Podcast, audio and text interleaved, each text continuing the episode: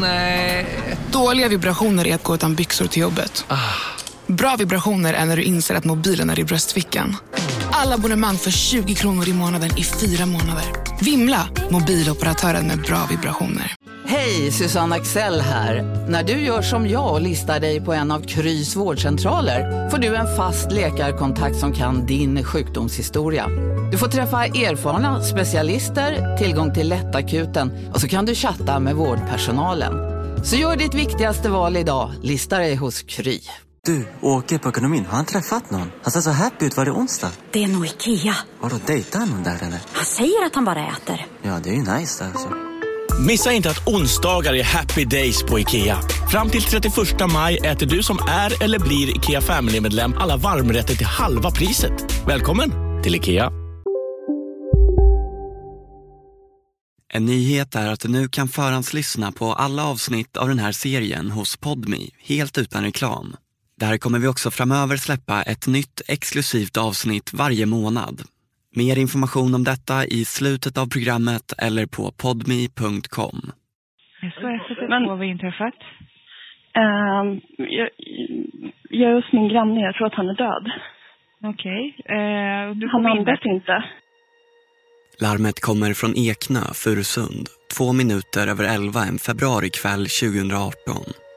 Kort senare pulserar fyra små orangea ljuskäglor framför stugan på Skärgårdsön.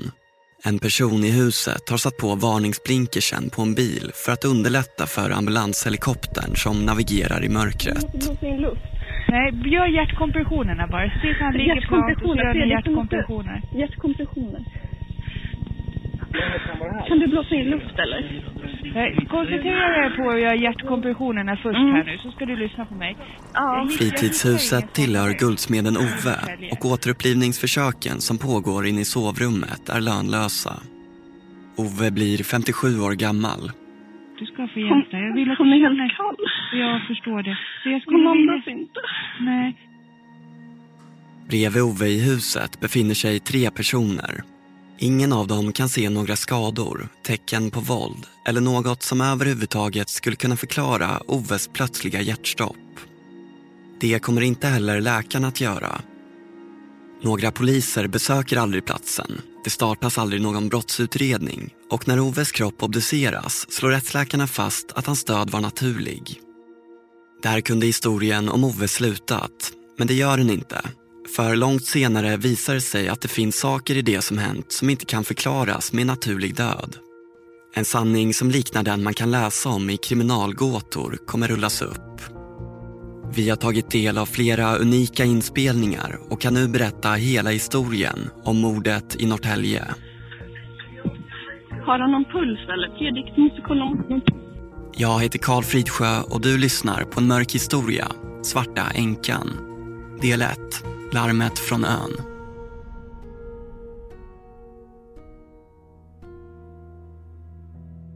Det var min pappa.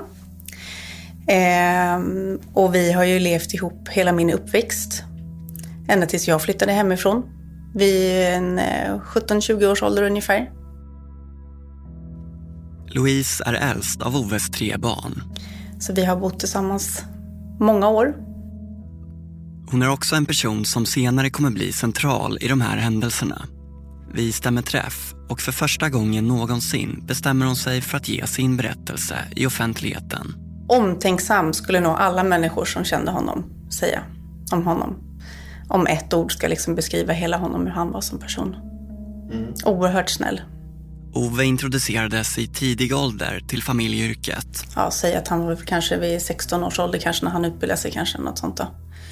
Eh, så sen har han jobbat på sin pappas guldsmedsbutik som eh, då min farfar startade för nu ungefär lite mer än 40 år sedan. Så att pappa jobbade på det företaget och tog över företaget då för, eh, ja, jag säger att det var ungefär 2005 kanske, så tog han över företaget helt och sen drev han det själv. Butiken i Stockholm har i åratal växlat mellan generationer och drivits av olika konstellationer av släktingar. Så det var han och hans bror, min farbror. Och sen var det min farfar. Så de jobbade, en period så jobbade de tre tillsammans i butiken. Men i slutet här nu så var det bara han då. För Ove, som på senare tid ensam axlat ansvaret för butiken, blev den också en social plats de dagar i veckan han höll öppet. Det var en, vi hade bra kontakt. Vi snackade ofta och sms eller telefon eller att jag var inne på hans butik då och käkade lunch eller bara hälsade på honom. Oves son minns det som blir det sista mötet med sin pappa. Det sker precis som så många gånger tidigare, inne i butiken. Han hade gjort en förlovningsring, eller en vigselring till Anneli då, min fru. Och vi skulle förminska den. Så vi eh, passade på att åka in allihopa och hälsa på honom då. Och han fixade det på en gång och förminskade ringen då. Och han superglad och trevlig som vanligt att se oss allihopa där. Till Oves stora förtjusning ska han få gå på sin sons bröllop under sensommaren. Så det var, det var någonting som vi såg fram emot allihopa tror jag.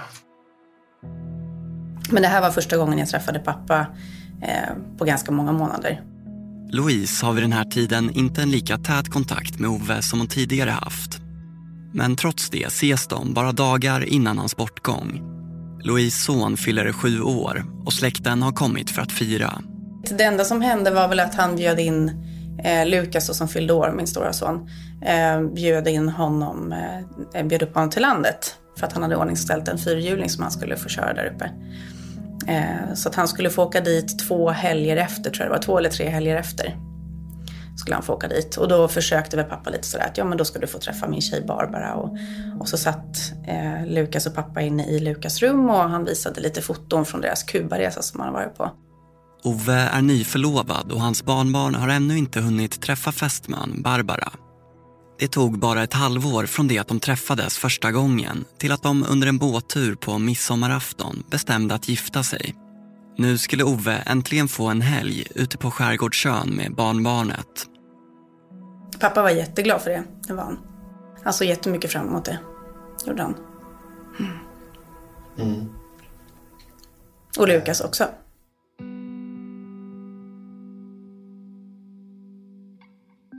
Landet på Eknö ligger ett par hundra meter från vattnet. Inte långt från Furusunds handelsträdgård, värdshus och skärgårdsmacken. Vattnet runt ön är långgrunt och stränderna steniga. När han flyttade ut till eh, Eknö då stod jag och böt fönster på um, hans garage. gjorde jag. Redan innan flyttlasset hunnit gå klart möter Ove sin nya granne Entreprenören Fredrik som styckat av sin tomt och byggt den lilla sommarstugan som Ove nu har köpt. Vi umgicks eh, ganska mycket. I alla fall på helger och ledigheter. För annars var ju Ove inne i Stockholm då, när han jobbade. Det är här på Eknö som Ove tillbringar långhelger och somrar. Och Fredrik börjar komma över allt oftare. Bland annat på det de kallar för sina fredagsmöten.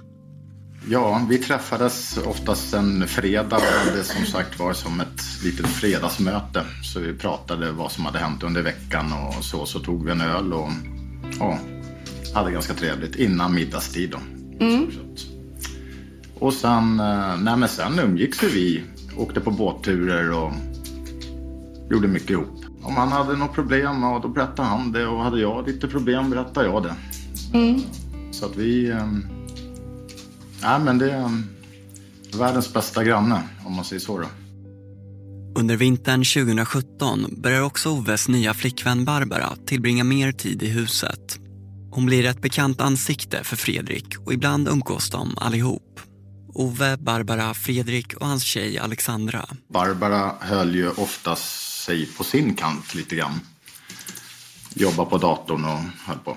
Mm. Men vi åt ju middagar och sånt ihop. Dagen den 17 februari börjar som en helt vanlig dag på ön. Fredrik och familj vaknar upp hemma hos sig och Ove och Barbara i grannhuset.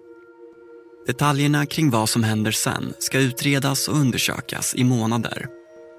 För det här handlar just om detaljer och innan klockan hinner passera midnatt kommer larmsamtalet ringas från den mörklagda ön och ambulanshelikoptern skickas ut mot det orangea blinkande ljuset.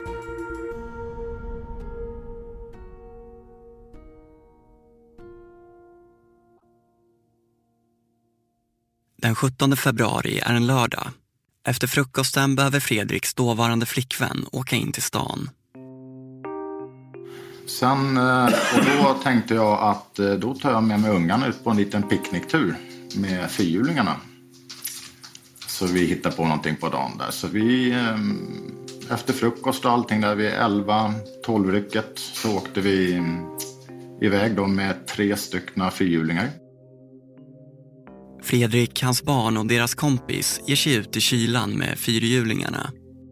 De tar sikte mot en liten bergsklippa på öns utkant, ett vackert ställe. Men mitt under åkturen upptäcker Fredrik att hjulet till hans dotters fyrhjuling håller på att lossna. Och som tur var så träffade vi då eh, Johan Rosling och Katarina Rosling där. Så Johan Rosling kunde lyfta fyrhjulingen medan vi skruvade dit bultarna igen. Eh, ja, fast på diagonalen för hand liksom fick vi göra. Efter att ha fått hjälp med att provisoriskt laga fyrhjulingen åker de försiktigt tillbaka till huset för att där grilla sin korv och äta lunch. Ja, sen när vi har ätit korv och allting där, då tänkte jag att nu går jag ner och lämnar tillbaka en resväska som jag hade lånat av Ove. Mm. Och eh, alltså går hem till Ove och de med resväskan och de grejerna, ja. Precis. Och då var klockan cirka kvart i två. Det här blir det första besöket Ove och Barbara får lördagen den 17 februari. Eh, och eh, jag kommer ner och Ove är lika pigg och glad och trevlig som vanligt när man kommer ner.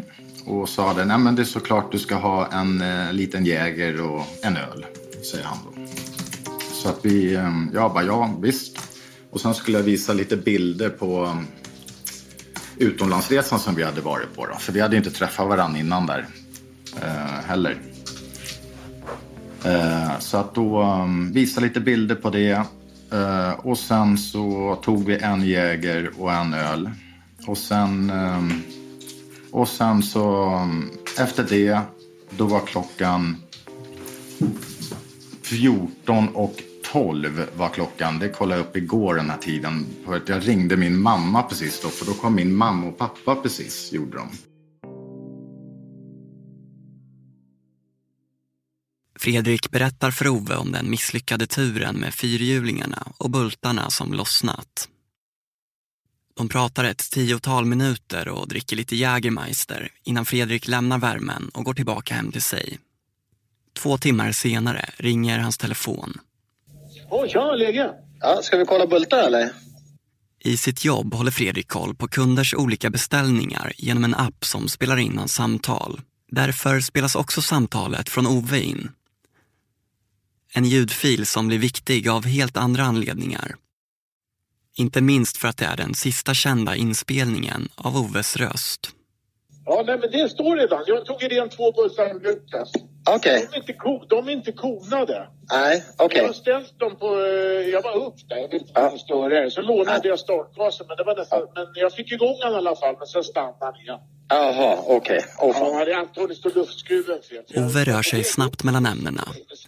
Men snart förstår Fredrik att Ove redan varit uppe i hans garage och löst problemet med Fredriks dotters fyrhjuling. Och jag visste inte ens att Ove hade varit där då. Han eh, gick aldrig in till, i huset då. Utan han, eh, han tyckte nog att det var för mycket barn då. Han ville ha lite mer lugn och ro då. Ove har skruvat av bultarna från den fyrhjuling han ställt i ordning till sitt barnbarn som ska komma på besök nästa helg. Och jag sa, men ja, det var jättebussigt så här.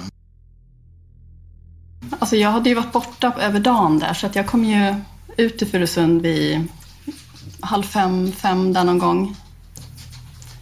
Ehm, och sen, ehm, ja, vi började laga mat. Och då började jag förbereda köttet och det, allting som ska grillas. Och eh, vi tar väl ett glas bubbel. Tillbaka från sina ärenden i stan börjar flickvännen Alexandra förbereda middagen medan Fredrik ordnar med grillningen utomhus. Plötsligt kommer Fredriks yngsta dotter ut i köket med sin telefon i handen. Eh, Så hon kommer ut i köket och, och frågar efter pappa. Och då sa jag liksom att nej, men han står ute och grillar. Så då går han ut och ger telefonen. Det är Barbara i telefon. Eh, jag bara, aha, okej, okay, så jag.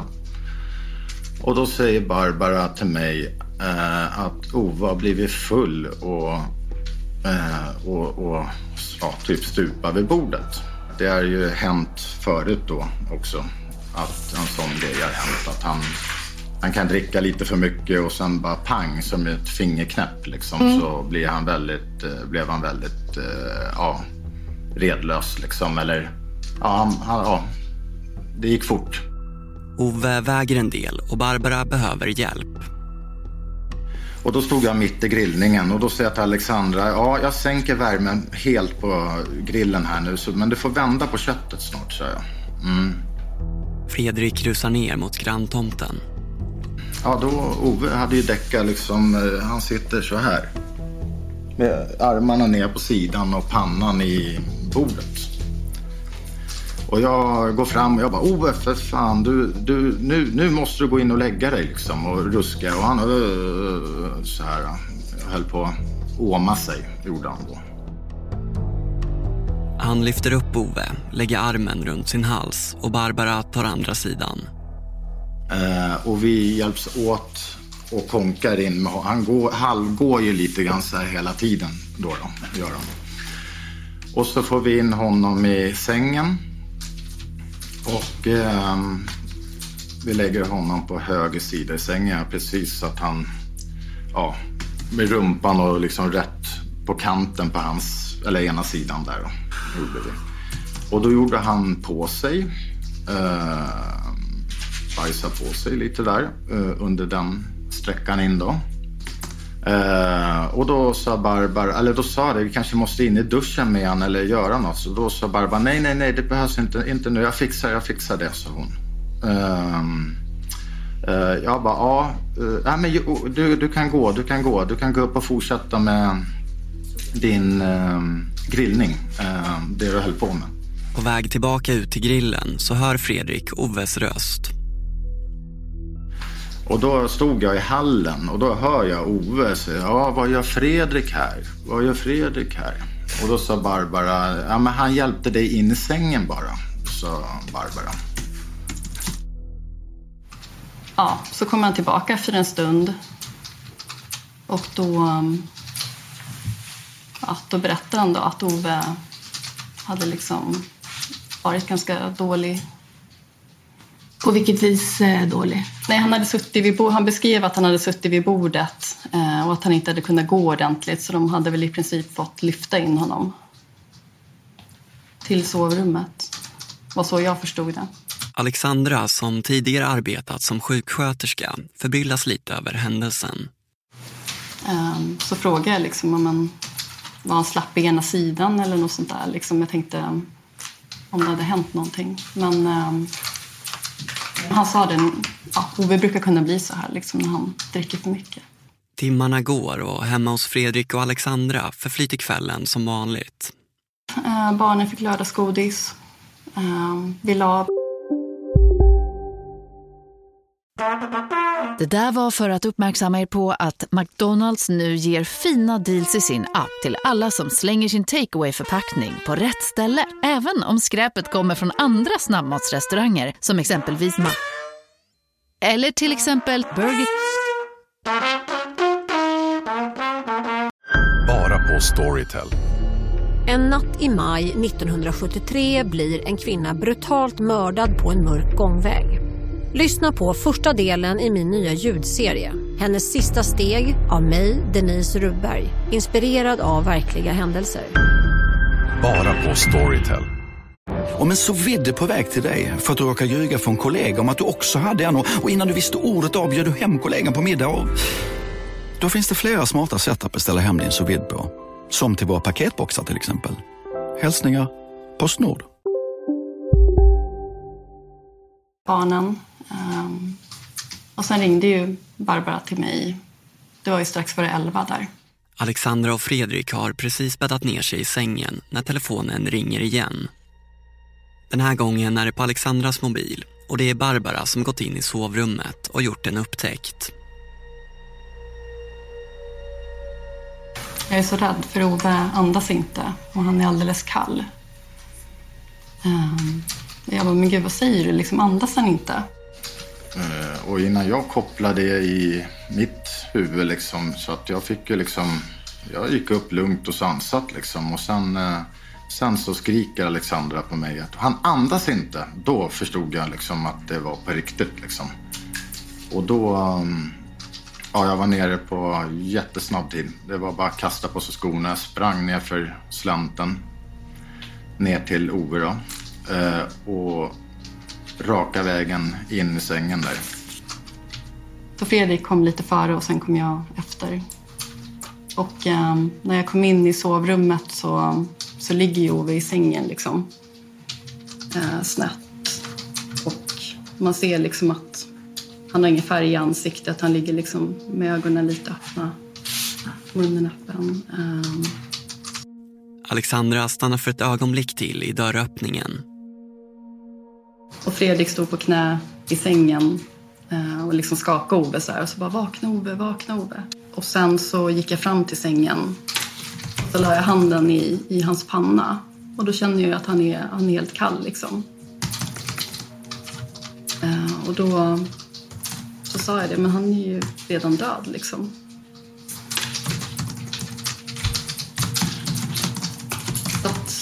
Sen plockar jag upp telefonen och ringer 112. Men... Vad har inträffat? Ehm, jag, jag är hos min granne. Jag tror att han är död. Okej. Eh, du Han kom in andas inte. Okej, vilken kommun är du i? Och då känns det ju som att hoppet är ute nästan tycker jag när han var kall. Men då sa han på 112 där att vi skulle ändå fortsätta med hjärtkompressioner ända tills de kom.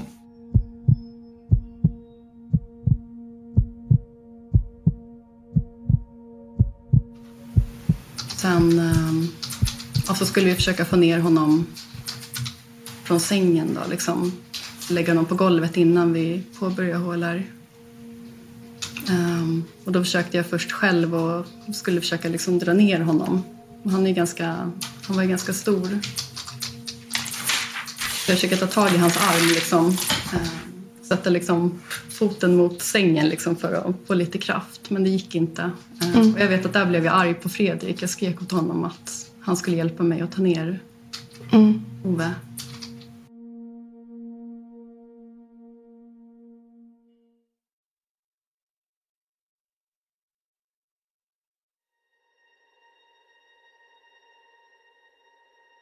Ja, det var rörigt och vi skrek nog lite grann på varandra hit och dit innan vi fick ner honom i golvet där. Eh, och jag fortsatte med hjärtkompressioner.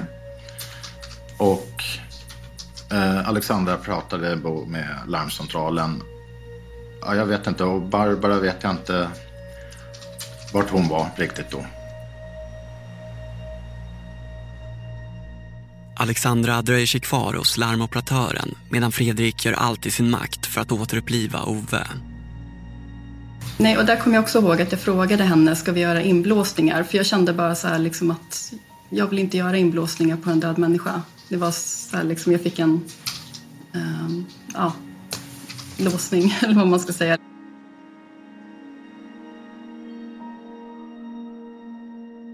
Jag tror Fredrik och Barbara blev... De visste nog inte riktigt vad de skulle göra.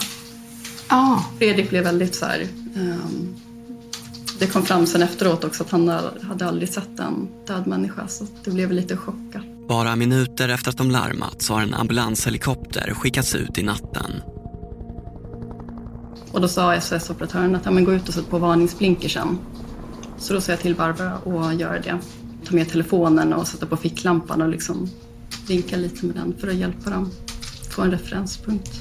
Eh, och sen ropade Fredrik att eh, han var trött, eh, att det började bli jobbigt. Eh, så då gick jag in och löste av honom. Så jag ehm, eh, sa till, skrek på Barbara, eller jag sa till Barbara att jag måste ha bilnyckel, bilnyckel skrek jag. Eh, men eh, då sa hon nej, jag fixar det, jag fixar det. Samtidigt hörs helikoptern närma sig ön.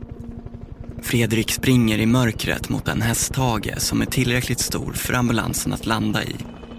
Sen tillbaka upp mot huset och den blinkande bilen. Kort därefter anländer också mer räddningspersonal.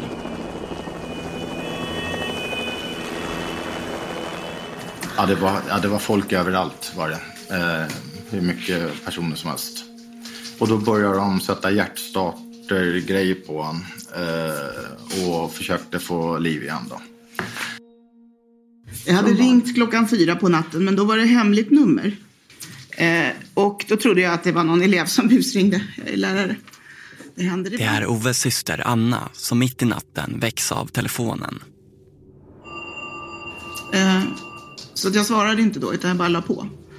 Eh, och sen vid nio tiden på morgonen så ringer Barbara och är inte eh, helt tydlig. Ove är död. Ove är liksom så här, vad har hänt? Var är han nu?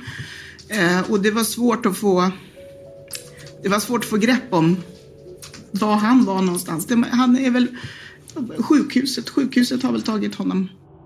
Barbara försöker upprört förklara nattens händelser. Hur hennes fästman, Annas bror, tvärt gått bort.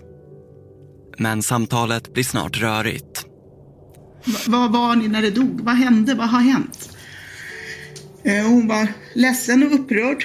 Eh, och jag sa, kan du komma hit?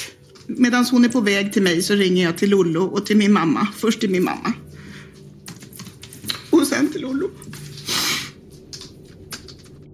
När jag började med att svara, gud är det farmor som det har hänt någonting med? För vi hörs inte så himla ofta. Och då bara tog jag för givet på en gång att någonting hade hänt med farmor. Och då säger hon nej, det är Ove, säger hon och så bryter hon ihop. Louise tänker direkt på sin farmor och de strokes hon tidigare drabbats av. Och då säger vadå Ove, vad är det som har hänt? "Nej, Han är död, säger han då, säger hon. Och då bryter jag ihop också förstås och blir jätteledsen. Och då frågar hon mig, kan du ringa till eh, dina bröder? Ja, det gör jag, säger jag då. Louise har svårt att ta in vad det är Anna berättar för henne. Även om Ove tidigare haft lite sjukdomsproblem så fanns inga tankar hos Louise om att hennes pappa skulle tas ifrån henne. Med tanke på att han, har, han hade en hjärtproblematik. Eh, han hade varit överviktig större delen av sitt liv men sen hade han gjort en gastric bypass 2010 så det är nästan tio år sedan. Så han hade ju blivit normalviktig om man säger. Eh, och inte hade samma problem längre med hjärtproblematiken. Så att jag tänkte ändå att ja, okej, han har fått ett hjärtstopp och då är det väl på grund av det. Kort efter samtalet kommer fästman Barbara hem till Anna. De är båda upprörda och ledsna över det som hänt. Barbara börjar så gott hon förmår att berätta om kvällen. Hur Ove druckit sig full, tappat bort sin telefon och stupat innan middagen. Ett händelseförlopp börjar växa fram som Anna senare kan berätta om för Louise. Han hade haft sån huvudvärk och tagit sig mot huvudet och det hade han gjort redan på fredag när de hade åkt ut till landet. Tagit sig liksom mot eh, huvudet och jag är så yrslig ungefär. Eh, och sen att han hade blivit jättefull och sen hade han somnat vid bordet. Eh, och sen hade man väl fått ett, eh, ett hjärtstopp då typ. Men då sa ju också ambulanspersonalen att Barbara får inte lämnas ensam en ikväll nu efter det här som har hänt. Så att det är bra att någon av er stannar. På Ekna börjar natten sakta övergå till morgon. Räddningspersonalen har lämnat platsen och huset står lugnt och stilla. Tomt, bortsett från Barbara och Fredrik. Vi satt i fåtöljerna då vid tvn. Ja, så sitter jag vaken. Så jag kanske sover en... Jag somnar kanske en timme. Kanske. Runt en timme. Eh, och sen, eh, då jag kanske somnar vid fem då någonting. Och jag tror, jag tror att Barbara kom med en kopp kaffe till mig klockan sex. Det gjorde hon då. Och sa att hon behöver åka. Jag måste åka. Eh, och då jag bara två munnar kaffe. Jag var ju helt färdig så att då gick jag upp. Och sen efter det så går jag in och bara ja, sover. Till dagen, ja alltså, ja, till ett par timmar kanske, ett par tre timmar. Och sen kom man upp och, och det var ju, alltså man hade någon, någon uppstötningslukt i i kroppen. Liksom. Man kände själv att det luktade något konstigt i näsan hela tiden. Det var ingen doft jag kände igen riktigt. Alltså det är annorlunda liksom. Jag vet inte hur jag ska beskriva det. Och det här kände vi alltså en vecka efter, alltså den här fräna lukten. Och vi visste inte om det var, vad det var. Vi trodde att det var om det, om det var liklukt eller om det var bajslukt eller vad det var vi kände. Men man fick de här konstiga, så man duschade och duschade och höll på liksom att tvätta sig och ena med andra.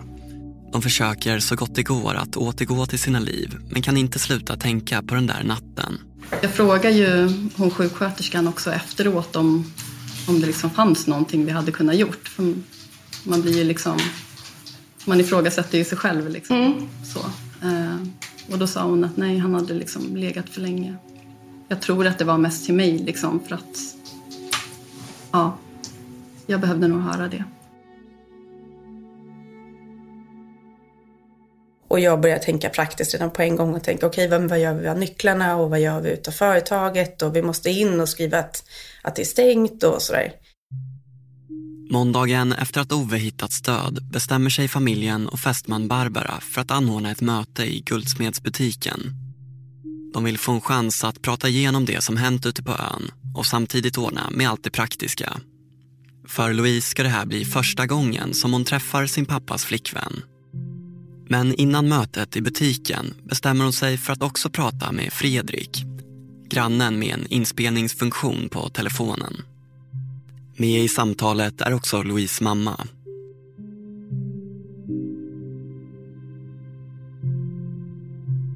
Hej Fredrik. Tjena, tjena. Mamma är här också. Okej. Hej Lena. Fredrik börjar berätta om sin Ja, dag. Det här var ju Turen med fyrhjulingen, samtalen från Barbara och Rove sluddrat och varit stupfull. Men så säger han plötsligt något som får Louise att reagera. Hon har fått berättat för sig att Ove berusad ska ha varit ute och kört motorcykel och då tappat sin mobiltelefon i snön. Du var och kört cross. Nej, men han aldrig ut med crossen, var han inte. Och då säger Fredrik, nej men den motorcykeln, den fick han aldrig igång. Du? En gång till. Han har tappat sin mobil. Har han?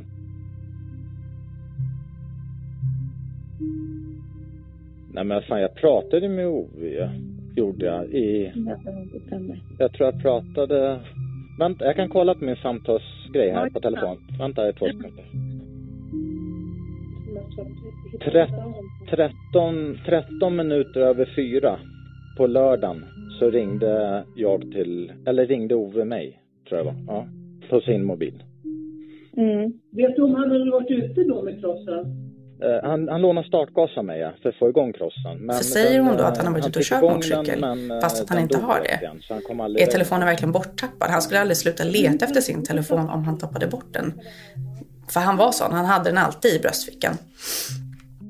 I runt 20 minuter förhör sig Louise och hennes mamma om händelsen.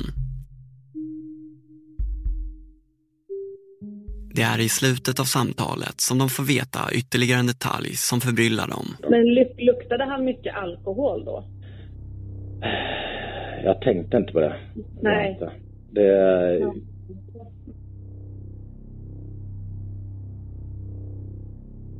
Mm. Alltså Men jag vad jag hade... tänkte på, när du kom tillbaka ner igen och började med hjärt-lungräddning, Mm. var, var han rengjord då eller låg han fortfarande kvar i bajs och sina kläder? Han låg i bajsiga kläder, gjorde han. Det, det var ju bajs, om det inte hade kommit igen då, det vet inte jag. Men eh, det var ju bajs på... Alltså jag tänkte inte på det, alltså då. Jag tänkte på att när räddningspersonalen var där och höll på, då såg jag att det Ja. var skit i sängen. Det var då jag såg det. Sen eh, brydde inte jag mig om både varken bajs eller någonting när jag började med hjärt och. Då koncentrerade jag mig på att få liv igen liksom. Bara. Nej, det jag tänkte på var bara att det är helt ovärdigt. Ska hon lägga honom i sängen och så ska han vara full med skit och hon går till... För det första blir jag ju förbannad över att man har lämnat honom nerbajsad i sängen. Liksom. Det blir jag förbannad på. Så det är liksom det första jag tänker att det här måste jag fråga henne om. Eh, och sen tänker jag att det här med telefonen, det stämmer inte.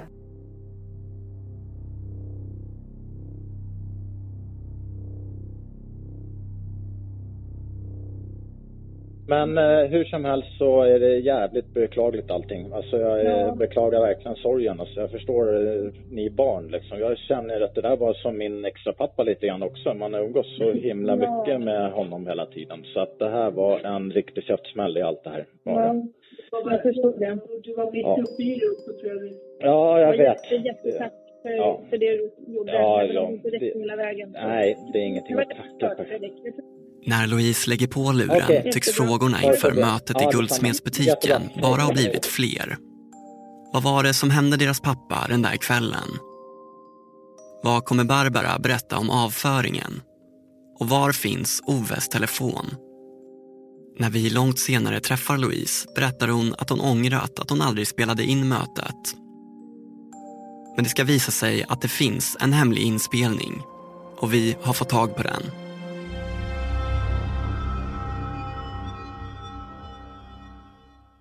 Du har lyssnat på en mörk historia om Svarta änkan, del 1 av 5.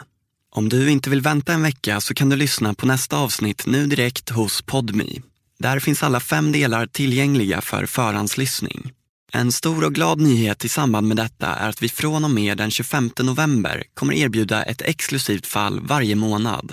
Och det här är bara för er som stödjer vårt arbete genom Podmi. Den första månaden är gratis och du kan avbryta precis när du vill. Vi vill tacka alla er som prenumererat via Acast, men det är inte längre möjligt. Utan flytta över till Podmi så lyssnar ni utan reklam och får dessutom 12 extra avsnitt om året, utöver förhandslyssningen. Ladda ner podmi appen nu direkt. Mer info finns i avsnittsbeskrivningen eller på podmi.com. Svarta änkan är en produktion från Just Stories, producerat av Joel Silberstein Hont och av mig, Karl Fridsjö. Klippning och ljudläggning, underton. Tack för att du lyssnat.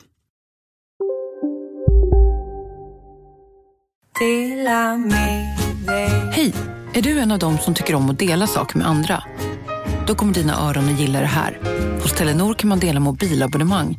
Ju fler ni är, desto billigare blir det. Skaffa Telenor familj med upp till sju extra användare. Välkommen till någon av Telenors butiker eller telenor.se. Demideck presenterar Fasadcharader. Dörrklockan. Du ska gå in där. Polis? Effektar? Nej, tennis tror jag. Pingvin. Alltså jag fattar inte att ni inte ser. Va? Nymålat! Men det var många år sedan vi målade. Demideckare målar gärna, men inte så ofta. Välkomna sommaren med att... Res med Stena Line i sommar och gör det mesta av din semester. Ta bilen till Danmark, Tyskland, Lettland, Polen och resten av Europa. Se alla våra destinationer och boka nu på stenaline.se. Välkommen ombord!